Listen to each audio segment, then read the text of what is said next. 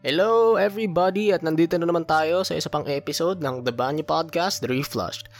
Ito ang inyong banyo king host, Carl Aquino. Ngayon, tutungo tayo sa space. Hindi tayo mananatili lang dito sa lupa. We are going to talk about space. Now remember, na, ah, naalala niyo naman kung sino ang una at pangalawang taong nakarating sa buwan, di ba? Sina Neil Armstrong and si Buzz Aldrin. Mga household names si Buzz Aldrin nga naging naging basis para kay Buzz Lightyear ng Toy Story. As far as I can remember, siya yung basis niya. But did you know anything about the third man who reached the moon? I hope sana sa episode na to ma-enlighten kayo sa kung anong kung sino ang taong to. Kasi mukhang interesting ang buhay niya. Now, his name is Pete Conrad. Pinanganak siya noong June 2, 1930 sa Philadelphia, Pennsylvania. At yung pamilya nila, dati mayaman sila. Super yaman nila. Pero baka dahil sa mga maling financial investments at sa ewan sa Great Depression, I guess. Kasi marami silang pera dati. Pero unti-unting nawala yung kayamanan nila. Dahil dito, yung tatay niya, iniwan sila. Classic uh, classic story ng mga uh, mga tatay na pabaya. So, hindi hindi siya nagpatigil dito. He did his best, he did his studies. Tapos nagpa-enlist siya sa US Navy noong 1953. Tapos dahil dito, naging test pilot siya at naging isang flight instructor para sa Navy. Kasi alam niyo naman yung Navy, meron din, meron, kahit di sila Air Force, meron pa rin sila mga aeroplano. Nakikita mo yung mga malalaking ship nila. May mga aeroplano naka, naka-dock doon. Dock ba ang tawag doon? Naka-land. Ewan ko. And so by 1954, naging naval aviator naman siya. So, nakita niyo yung ano, yung progress ng career niya. In one year, naging naval aviator kagad siya. So, from this point on sa career niya, from being a naval aviator, sinubukan niyang maging na maging astronaut naman. Hindi siya hindi siya kontento sa sa himpapawid lang. Gusto niyang lumipad patungo sa kalangitan So, nag-apply siya, astronaut sa NASA, para maging kasama ng group na tinatawag nilang Mercury 7. Sila yung kauna-una astronaut ng NASA. Yan yung pinaka-OG group nila. Yan. So, nag-training siya, maraming araw, several days, tuloy-tuloy yung training, sa, tapos nakita niya na parang, parang may mali. Naniniwala siya na yung, hindi makatao yung, makatao yung, yung training sa kanila. Masyado daw invasive, demeaning, tapos may mga hindi kailangang medical and psychological training, testing and everything. Sa kanya yan ah. Uh, hindi niya nagustuhan yung program na yon. So, every time na nagkakaroon siya ng pagkakataon, he would rebel on this program.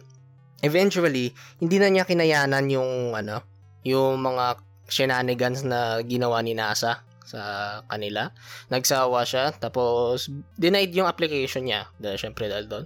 Tapos tinawag pa nga siyang not suitable for long duration flights. Kasi syempre, kailangan mong mag ah, kailangan mong makapag-survive sa sa biyahe mula sa Earth papunta sa outer space. So, hindi siya hindi siya sinuwerte sa NASA. Bumalik siya sa ano, bumalik siya sa Navy ulit. So, test fighter ulit siya uh, uh, test pilot duli siya ng isang fighter plane. Tapos, nung nag-announce yung NASA, nag-announce uli si NASA na magkakaroon ng second group ng astronauts. Napilitan na uh, pin, nilapitan siya ni ano ni Alan Shepard. Now, itong si Alan Shepard, siya yung kauna-unahang American sa space. Hindi siya yung kauna-unahang tao sa outer space kasi ang title na yan kasi napunta sa mga Russians. Sila yung mga unang-unang tao sa outer space. Pero yung unang-unang American talaga ay si Alan Shepard. Ngayon, itong si Alan Shepard, nakilala niya si Pete Conrad na dahil naval aviator din siya tapos test pilot din dati. So, parang uh, dito, yung magkakakilala dahil sa sa field nila. Magkakakilala sila dahil sa field. So, for some reason, he was able to convince Pete Conrad to try NASA again tapos, pumunta si Conrad, medyo reluctant siguro, kasi past history niya sa NASA. Pero nakita niya, yung mga test na bago, hindi na siya ganun ka-invasive. So, nagustuhan na niya kung paano yung program nila nun. So, by 1962, nakapasok na siya. And dahil doon, na-include siya sa bagong group na tinatawag nilang The New Nine. And siya yung isa sa mga kinoconsidered na one of the best. Sa buong grupo ngayon, he's one of the best in, uh, one of the best members in this New Nine group. So, napili siya maging kasama sa Gemini 5 mission noong 1965 and nanatili siya outer nanatili siya sa outer space for 8 consecutive days. But technically speaking, it's just 7 days, 22 hours and 55 minutes pero i-round up na natin. Yung oldest record na sinet dati kasi ay 5 days lamang. So, extra days din yan. Magandang feat din yan. Tapos lalo ng mga panahong to eh, mga, eh, yung space race ng be- between US and Russia. So, magandang record to. So, nag-test din siya ng maraming maraming mga spacecraft systems para sa Apollo missions. So, nagkaroon naman siya ng marami pang mga space missions. Hindi na natin siya tatalakayin bago siya na-assign sa Apollo 12 mission.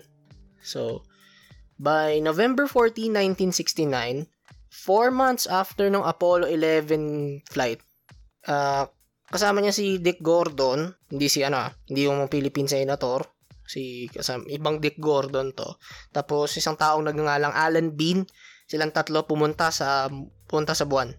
Tapos munti ka na maging disaster ang flight na to dahil ilang beses tinamaan ng kidlat yung launch pad nila. Tapos naputulan ng kuryente yung buong mission bago sila nakalipad. Pero they still got out. They still took off. So lumipad sila, tuloy yung mission, and they reached the moon on November 19, 1969. Tapos nanatili sila doon for 31 hours and 31 minutes. Ganda ng ganda ng numbering na yun. No? So, so after nung stay nila doon, bumalik agad sila and nakarating sila ng Earth ng November 24, 1969. So naalala niyo yung mish, yung quote, yung quotable quote kay Neil Armstrong na That's one small step for man, one giant leap for mankind, di ba? Yan. Kay Pete Conrad, meron din siyang similar na ganun. So, sa kanya naman, that may have been a small one for Neil, but that's a long one for me. Yan, may explanations doon eh. Kasi, una, nagbibiro siya tungkol sa height niya. He's just 5'6 compared to his contemporaries. Siyempre, mga Amerikano to. So, kapag 5'6 ka, you're kinda in the short range, short range pero pa, ang mga average nila doon, mga 6 uh, foot, di ba? Tapos, maliban doon, meron din kasi siyang naging pustahan sa isang kaibigan niyang Italian journalist na si Oriana Falacci. Falacci, Falacci ata to. It's F-A-L-L-I, uh, F-A-L-L-A-C-I. Para patunayan sa kanya na hindi scripted yung mga quotations ni Neil Armstrong. So, sinabi niya yun. Pero ang talagang sinabi niya sa yung nung nakatapak na nakatapak talaga siya sa buwan, eh, Ooh, is that soft and queasy. So, yun yung talagang quotation niya nung nakarating siya sa buwan. Pero nagkaroon siya ng mem- mas memorable na quote compared to that. So, ang nagkaroon pa siya ng mga missions. Tapos ang pinakahuling mission niya para sa NASA ay ang Skylab 2 kung saan siya yung naging commander ng team nilang doon. So after this mission, nag-retire siya sa NASA tapos sa Navy din. Uh, he retired in both places in 1973. Tapos ang weird ng magiging ah, ang weird ng naging transition niya from spaceman to sailor, a fighter, ah, fighter, flight sailor, a flying sailor. Eh, he went to television. Nagtra- nagtrabaho siya sa American Television and Communications Company. Nagsimula siya bilang VP of Operations. Tapos naging COO siya. Ang weird, no?